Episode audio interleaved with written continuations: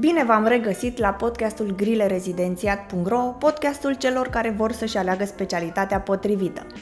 Înainte de a vă prezenta invitatul nostru de astăzi, de data aceasta pe medicină dentară, aș vrea să împărtășesc cu voi două statistici remarcabile care reflectă dinamica și determinarea comunității noastre. Pe măsură ce două mii douăzeci și trei se apropie de final, noi am analizat cifrele care stau mărturie eforturilor voastre. Impresionant, pe platforma grile-rezidentiat.ro s-au rezolvat numai puțin de patruzeci și patru virgulă șase milioane de grile și s-au finalizat șapte sute șaizeci și opt de mii de teste. Aceste numere nu sunt doar cifre, ci reprezintă ore de studiu, determinare și muncă asiduă. Și dacă vorbim despre podcastul nostru, doar pe YouTube, fără a include Spotify și alte platforme, episoadele noastre au acumulat peste trei sute de mii de vizualizări. Acest lucru ne umple de recunoștință și ne motivează să continuăm să oferim conținut valoros și inspirațional. Mesajul nostru pentru voi astăzi este unul simplu, dar profund. Vă mulțumim! Prezența voastră aici și susținerea neîncetată sunt forța care ne împinge să oferim mereu mai mult. Și acum, să ne întoarcem la invitatul nostru de astăzi, doctor Cosmin Păduraru. El este un talentat medic specialist în chirurgie dentoalveolară. După un efort remarcabil la Concursul Național de Rezidențiat de acum aproape trei ani, doctorul Păduraru ne-a împărtășit experiența sa la Mindcast. Astăzi revine în studioul nostru pentru a ne povesti despre călătoria sa profesională. Așadar, pregătiți-vă pentru un episod plin de învățături și inspirație. Să-i dăm drumul! Bună, Cosmin! Bine ai venit la podcastul Grile Rezidențiat!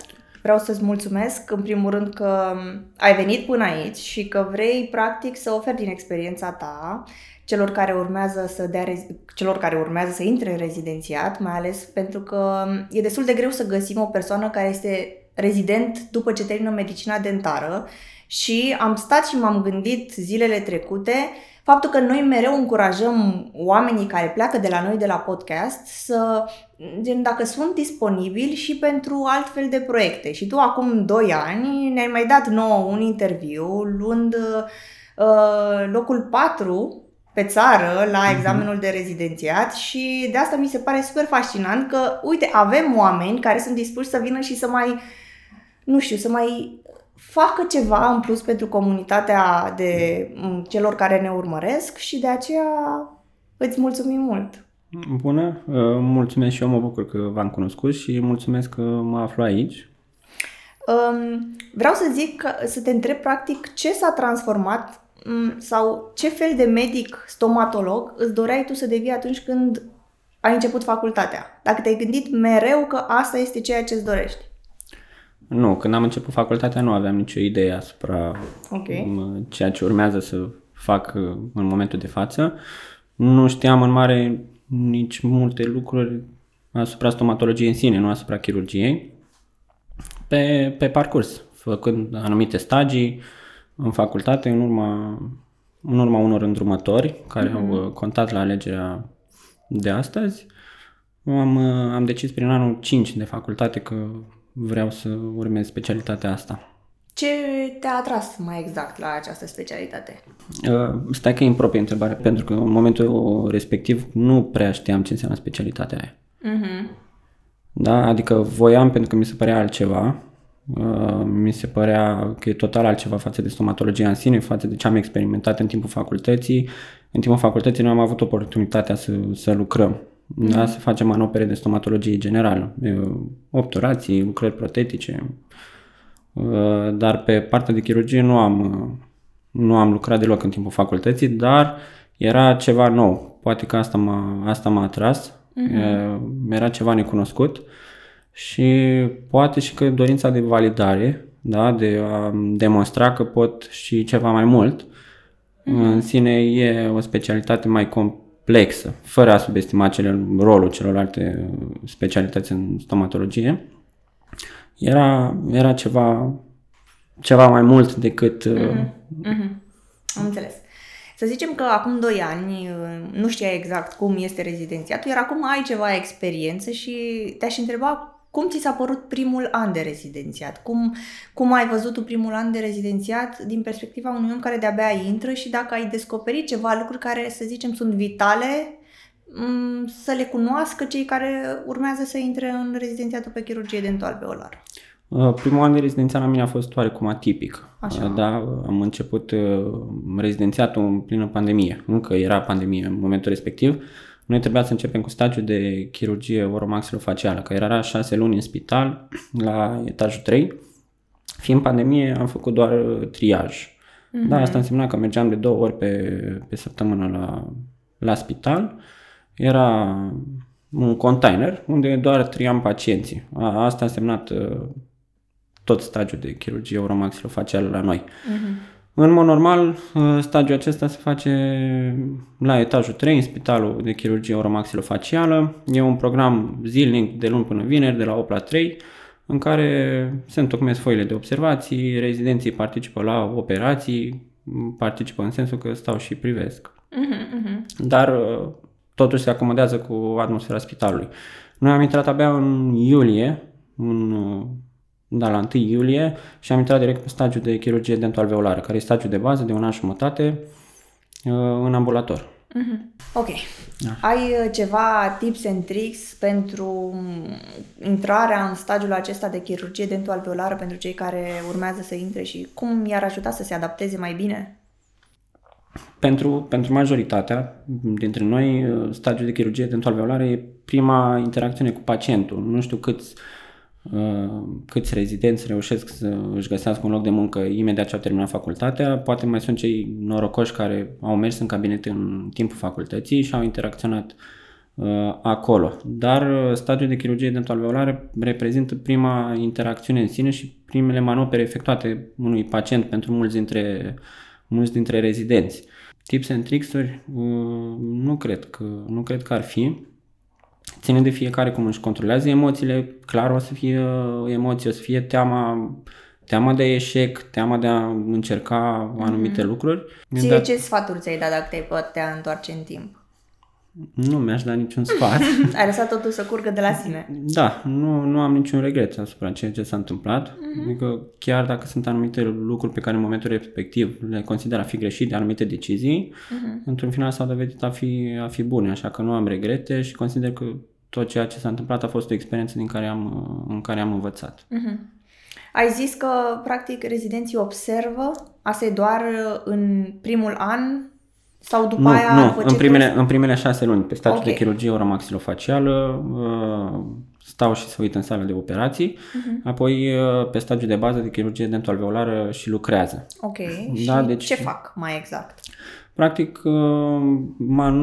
pacienții vin în ambulator și pentru urgențe, în primul rând, sau extracții dentare. Majoritatea manopelor din cadrul stagiului de chirurgie dental-alveolară se rezumă la extracții, odontectomii, chistectomii, biopsii și cam acolo. Uh-huh. Um, deci, dacă te-aș întreba ce implică mai exact chirurgia dental-alveolară și cu ce e diferită de celelalte specializări, ce ai putea să-mi spui astfel să înțeleg și eu, eu neavând background în medicină dentară? Deci chirurgia dental-alveolară din spital uh-huh. se rezumă doar la ceea ce am menționat. Însă, în practica privată, cazuistica este mult mai complexă. Adică? Adică de la, de la o simplă extracție, odontectomie, la o chistectomie, putem merge până la reabilitări orale complexe, ceea ce implică reconstrucții osoase, manopere de sinus lift, inserare de implant, adică o reabilitare, o reabilitare totală. Ok, și mă gândesc că adică pare ceva foarte complex ceea ce spui. Cam cât durează o astfel de operație? Depinde și de experiența medicului chirurg și de complexitatea cazului, evident. În, în medie, între o oră jumătate și până la trei ore. Ok, da. Ok. Ți se pare solicitantă? Adică în rezidențiat, dacă e solicitant stagiul acesta. Păi în rezidențiat, ca să facem diferența, în spital nu se fac astfel de, okay. de reabilitări. Vin pacienți cu anumit statut social care, prin intermediul casei de asigurări, își fac manoperele respective gratis. Uh-huh. reabilitările acestea totale nu sunt decontate. Ok. Și de aceea acești pacienți îi regăsim în practica privată. Uh, ne poți spune un pic despre un caz mai interesant sau dificil din punctul tău de vedere, ca să ne dăm seama așa cum, cum funcționează? Să-ți spun despre un caz pe care l-am rezolvat. Uh-huh, da. În practica privată, da. Ceea ce nu are nicio treabă cu spitalul. Da. Pentru că, până la urmă, fie că ești uh-huh. în rezidențiat sau în practica privată, oricum te poți lovi de ele și mă gândesc că și cei care ne ascultă ar putea avea ceva de învățat. Fiecare, fiecare caz de, de genul acesta de reabilitare complex e, e dificil în sine. Uh-huh. În general, nu consider că un caz e simplu, pentru că tocmai în momentul respectiv când consider că un caz e simplu, apare o complicație, ceva neprevăzut și îl facem noi dificil. De aceea prefer ca fiecare caz să fie dificil de la, de la început, dar într-adevăr sunt, anumite, sunt anumiți pacienți cu anumite patologii în care trebuie să reconstruim toată arcada, să inserăm și implanturi. Practic, pacienții vor dinți. Asta, mm-hmm. asta e ce vin la noi, că vor dinți. Partea de chirurgie e prima sau printre, printre primele, ca să zic așa, primele etape. Ca un caz, caz greu presupune nu doar inserarea anumitor implanturi, patru sau șase ca număr, într-o arcadă, ci și atunci când e, de exemplu, un chist, trebuie să îndepărtăm chistul și uh-huh. să ne orientăm unde inserăm implanturile, astfel încât să fie și biomecanic, biomecanic situația cum trebuie, trebuie să și reconstruim, trebuie să alegem manopera de adiție corespunzătoare, astfel încât să fie pretabil cazului, să fie predictibil rezultatul. Mai sunt cazuri în care trebuie să facem și sinus lift bilateral în aceeași ședință, okay. Ca și cazuri mai interesante. Aș putea spune lifting-ul nazal, de exemplu, sau mai avut niște implanturi tot așa într-o la arcadă maxilară cu atrofie osoasă severă, în care am ales să punem patru implanturi cu o sinuzită maxilară dreaptă, mm-hmm. da, de la niște materiale de obturație rămas în sinus de foarte mult timp. Am ales să facem cură radicală de sinus, să punem niște implanturi transinusale cu ancoraj în osul nazal, iar pe partea stângă la fel am, am dat sinusul la o parte și ne-am prins cu niște implanturi mai lungi de douăzeci și doi de milimetri, niște implanturi nazale, tot așa în corticala nazală, iar pacientul a avut dinți și în șase ore după toată treaba asta. Wow! Adică mi se pare ceva ca și, nu știu, destul de greu și pentru pacient de suportat. Cum, e, cum este durerea după? Majoritatea intervențiilor de genul le facem cu analgosedare. Pacienții uh-huh. nu își amintesc uh, intervenția în sine, uh-huh. iar recuperarea nu este una dureroasă, da? Apar, uh, apare edemul postoperator, okay. pe care îl ținem sub control prin medicație, uh, da, indicațiile postoperatorii și pacientul trece cu oarecare ușurință de această uh-huh. perioadă. Nici nu durează foarte mult, după trei-patru zile edemul uh, la maxim, apoi okay. Într-o am săptămână avut, e bine. Am avut ceva oameni care ne-au întrebat, adică e destul de important ceea ce îmi spui tu și um, trebuie să știi exact ce spital îți alegi ca să poți să ajungi să te descurci cu astfel de cazuri și am avut mulți oameni care ne-au întrebat cum îți alegi spitalul, tu cum ți l-ai ales și practic dacă ai ceva recomandări, ce să-și aleagă și ei. Um... Da, eu din anul, din anul, aveam două variante, erau doar două, două variante de ales, între Spitalul de Chirurgie Oromaxilofacială și mai era Spitalul Militar în București. Uh-huh. Nu știam foarte multe de, asupra Spitalului Militar și oricum am venit setat în București că vreau la Spitalul de Chirurgie Oromaxilofacială. Uh-huh. Era singurul spital de specialitate din, din toată țara, știam că cazuistica este foarte bogată și că o să lucrăm acolo. Practic, căpătai oarecare experiență în urma stagiului la acel spital. Mm-hmm. Cum sunt îndrumătorii de rezidențiat? Ești băgat în seamă? Te învață ceva? Uh, sunt trei săli. Okay. Sunt uh, trei săli la Spitalul de Chirurgie. Uh, am avut norocul să fiu într-o sală în care am prins doi îndrumători uh, foarte buni. Se schimbă odată la șase luni. Deci odată la șase luni o să ai alt îndrumător. E o rotație, așa, e să învețe rotație. Fiecare de la îndrumător câte ceva. Exact. Super. Dar am avut norocul să-i prind pe cei mai buni din punctul meu de vedere. Uh-huh. E subiectivă toată situația. Și da, mi-au, mi-au însuflat așa o, oarecare pasiune asupra chirurgiei. Chiar unele manopere, la unele manopere am schimbat așa atitudinea. Uh, unul dintre îndrumători lucra foarte minim. Bine, aici putem tăia că e foarte minim invaziv. E... Nu e pleonaz, foarte minim invaziv. Nu? nu? Da, pot. Așa. Uh, nu mai știu ce trebuie. Unul din îndrumători? Așa, unul dintre îndrumători lucra minim invaziv, ceea ce mi-a, mi-a însuflat și mie să fiu așa. Uh-huh. Și de asemenea am avut uh, ocazia să le arăt din cazuistica mea, să-i întreb uh, toate nelămuririle pe care le-am avut. Citeam și acasă, îmi plăcea să mă, să mă documentez, să aflu lucruri noi, să aflu uh, tehnici chirurgicale noi și au fost foarte deschiși, uh, mai ales că și aveau pasiunea asta de a citi în continuu, de a se documenta asupra tehnicilor chirurgicale de actualitate. Bun. Uh... Când zici că le arătai îndrumătorilor tăi cazuistica ta, te referi la modul că poți să lucrezi în privat, adică spre deosebire de medicina generală, tu poți să lucrezi în privat pe timpul rezidențiatului. Da, da. Pe timpul rezidențiatului am început să lucrez în privat din, chiar din anul întâi. Ok, dar... și asta înseamnă că le arătai din cazuistica exact, ta de la privat. Exact, din cazuistica privată. Uh-huh, uh-huh, am înțeles. Uh-huh.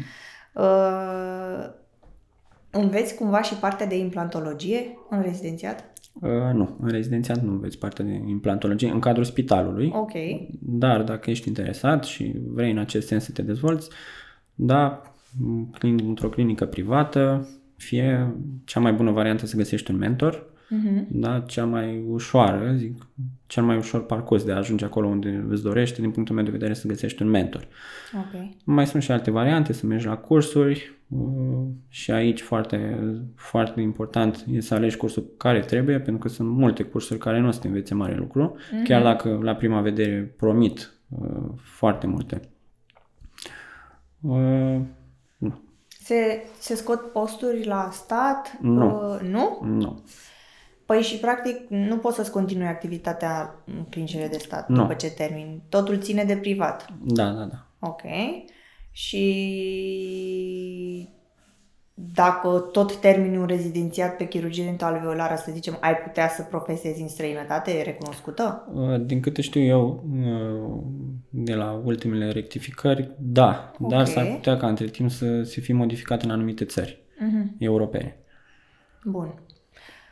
Ok. Cam care uh, sunt diferențe între dentalveolară și S M F? Ca și competențe, sunt anumite diferențe, sunt, uh, sunt destule, care sunt specificate în ghidul de practică chirurgicală, în competențele fiecărei specialități. Uh-huh. Uh, doi ani în plus în spital, deci chirurgia dentalveolară uh, okay. ține trei ani, spre deosebire de S M F care ține cinci ani de zile și cam atât. Uh-huh.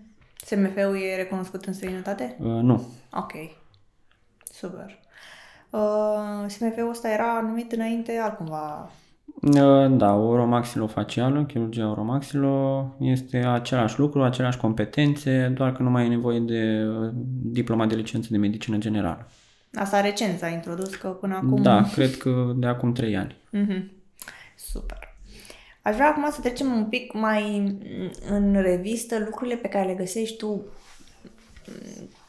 Gen, satisfacția ta cea mai mare în specialitatea asta pe care ți-ai ales-o, să vedem exact oamenii la ce să se aștepte și ce ar putea să-i mulțumească și pe ei atunci când, să zicem, ori vor să renunțe, ori li se pare că au făcut alegerea greșită.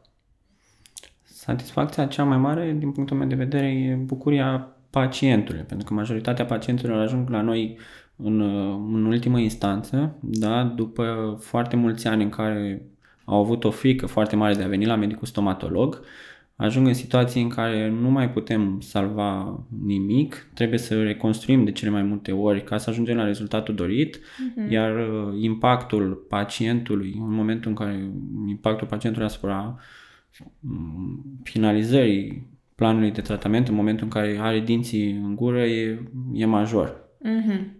Te-ai lovit și de ceva provocări, ai întâlnit minusuri pe care ai dori să le schimbi sau să faci ceva în privința lor? Ca și minusuri, aș putea specifica reticența pacienților uh, față de un chirurg tânăr. Uh-huh. M-am lovit de lucrul ăsta în primii doi ani. Uh, între timp cred că am mai împătrânit, nu știu ce s-a întâmplat. Uh, dar da, avea o reticență destul de mare când vedea un medic chirurg tânăr, proate că și percepția lor așa generală, populară, de a, de a vedea un medic chirurg, uh, un medic mai în vârstă. Uh-huh. Fie că specialitatea asta e puțin mai complexă, e o anumită frică față de când aud de chirurgie, spre deosebire de celelalte specializări, și din cauza asta au o anumită reticiență.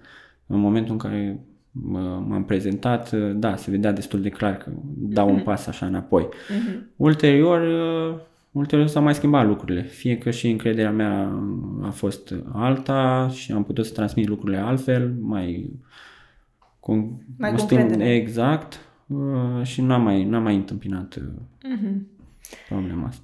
Pentru cine crezi că nu se potrivește deloc această specialitate?